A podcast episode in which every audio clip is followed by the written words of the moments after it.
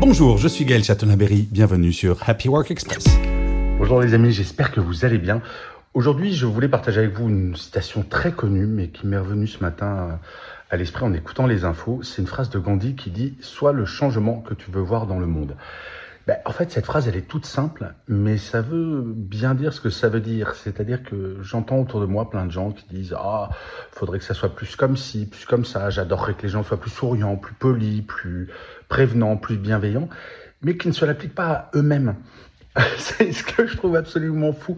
J'adore les gens qui disent Ah là, moi je, je supporte pas les gens qui sont pas bienveillants et qui te le disent en gueulant.